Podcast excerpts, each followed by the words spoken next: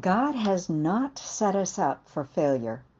Last week, I talked about how God often sets up circumstances in our lives in order to teach us valuable lessons. In many cases, He orchestrates events in such an instructive way that we at last understand what He wants to change in our lives and in our thinking. Knowing human nature as he does, he knows that he has to deliver the instruction repeatedly for us to get it, and thus he's persistent and rarely subtle. Granted, it didn't seem too subtle when Jesus said to Nicodemus that God loved the whole world, that he gave his only Son, or when he told his disciples to be his witnesses to the ends of the earth to ensure that they would understand everyone who calls on the name of the Lord will be saved, not just the Jews even though he already told them this from the beginning of time. But then, as I was reading further, a, a thought struck me. If God sets us up, does he also set us up for failure? As life happens and disappointments come, it's easy to imagine that God may have also arranged events to see us fail. This thought brought my mind to a crashing halt. Wait a minute. This suggests that God would take delight in our failure. And I realize that this is the ultimate of wrong thinking, for it tears at the fabric of God's character. God may know we won't succeed if we pursue a course of action, but that doesn't mean that He sets us up to fail.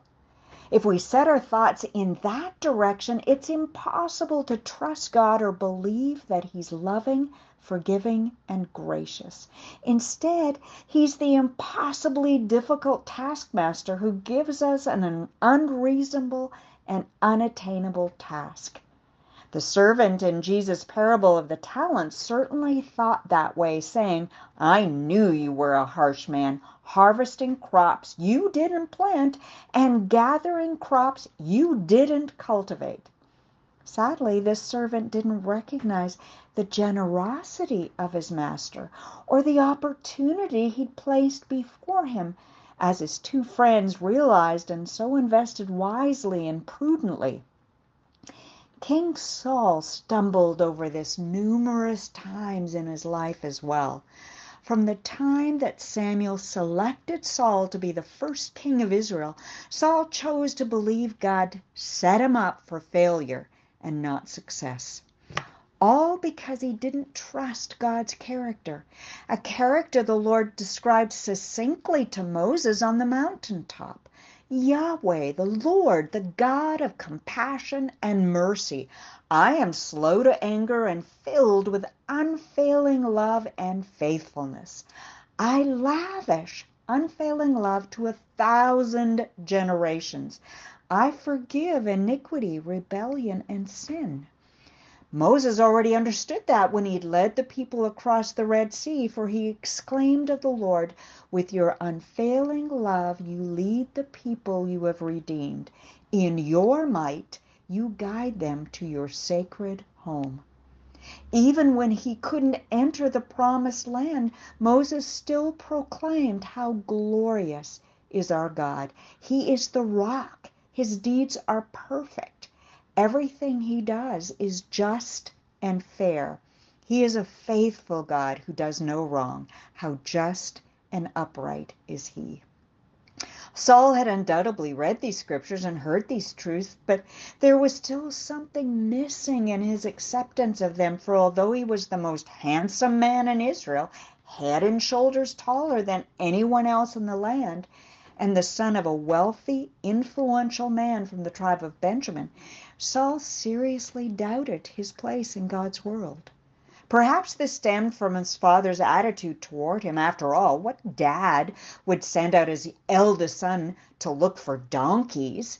What a menial, insignificant task. Further, it was Saul's servant that suggested they inquire of the man of God, Samuel, for assistance, and Saul dithers, replying that they have nothing to offer Samuel for his guidance. Here again, it's the servant that comes prepared, offering his own silver piece to Saul for payment. Why would a servant have necessary funds, but the son of a wealthy man have nothing to offer? Then, when Samuel invites Saul to dine with him, explaining that Saul and his family are the focus of all Israel's hopes, Saul is aghast, rehearsing for Samuel the insignificance of his tribe and his family. Even though Samuel honors Saul in front of the assembled guests and later anoints him and declares that he's God's chosen leader of Israel, Saul doubts God's intentions. How do we know this? When Saul returns home, he shares nothing of his encounter with Samuel to his family. And when Samuel assembles the people to tell them of God's selection of Saul as the first king of Israel, Saul hides himself among the baggage. What a strange response. What is the first thing we do when we've been chosen for something special? Tell our family and friends. And if we know we're going to receive a reward, aren't we front and center, excited and ready? What does Saul's response illustrate about him and his understanding of God? First, that these events are too good to be true. God can't mean I'm supposed to do this. Secondly, God I can't do this. I don't trust that you know what you're doing or that you're going to get me through this. Oh, yes, I know Samuel, the man of God, honored and anointed me. I know that you filled me with words of prophecy, just as Samuel said, but I don't believe I can do this, and I don't believe you're going to help me. How do I know this? When Saul faces a massive Philistine army, he discovers his own men trembling in fear. Instead of waiting for Samuel to arrive to offer prayers and sacrifices to the Lord for the battle ahead, Saul rashly offers the burnt offering himself. Samuel's clear instructions told him to wait seven days for him to come and that he would offer the sacrifices to the Lord.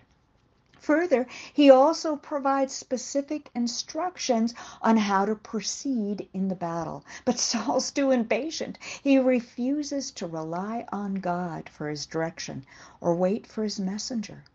Why? Because he believes that God has set him up for failure. When he sees his soldiers deserting him, he feels he must take matters into his own hands because surely God isn't going to be his helper, his deliverer. Saul believes he's on his own. This happens again when Saul faces the Amalekites.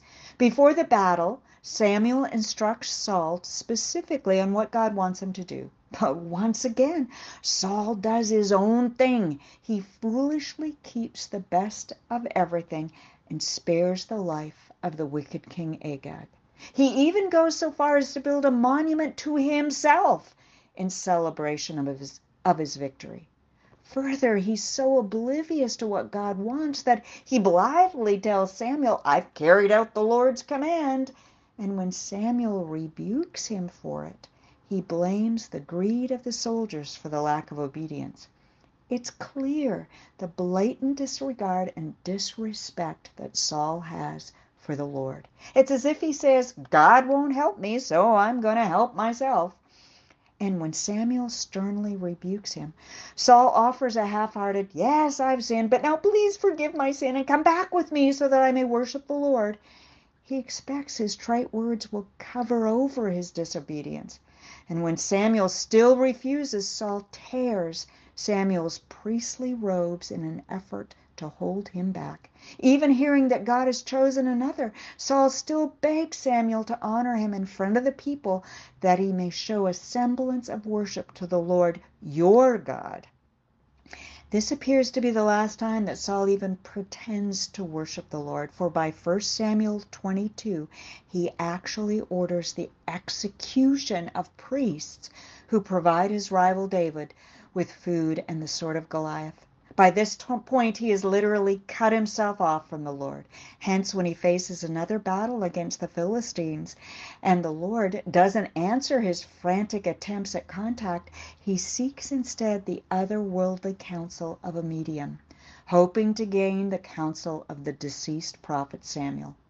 Although he may have banned mediums in a crisis, this was where he sought advice and sadly, he's so far removed from God's presence that he doesn't realize that the messenger rising out of the earth is a demon and not Samuel. For the Bible consistently indicates that God's messengers come from Him and His heavenly throne, but the spirits from the earth come from Satan. But of course, Saul believes that the message the demon delivers because it foretells that the entire army of Israel will be defeated and Saul and his sons will be killed in battle. Why would he believe this dire prediction? Because he's always believed that God has set him up for failure. That's why he's always had to do his th- things his own way, for he had no trust in the Lord. He's never embraced the instruction. Trust in the Lord with all your heart. Do not depend on your own understanding. Seek his will in all you do, and he will show you which path to take. For blessed is the one who trusts in the Lord, whose confidence is in him. How do you feel about God's plans for you? Do you believe He set you up for failure? Do you see past mistakes and disappointments as indication that God doesn't want you to succeed? This is entirely opposite to what God says about Himself or His plans for us. For He promises that if we commit whatever we do to the Lord, that He will establish our plans. He promises to be with us and strengthen us and hold us with his righteous right hand. Moreover, he pledges that if we walk in obedience to him, that we will prosper in all we do and wherever he goes. He reassures us that blessed is the person who delights in the Lord, for they will prosper in all they do. God's plans for us are for good and not disaster, and that our future may be filled with hope. It is these truths that we're to cling to, that He's always with us, providing us with strength, wisdom, and His goodness and unfailing love pursue us. What can be more beautiful than that? God bless you all. God bless you.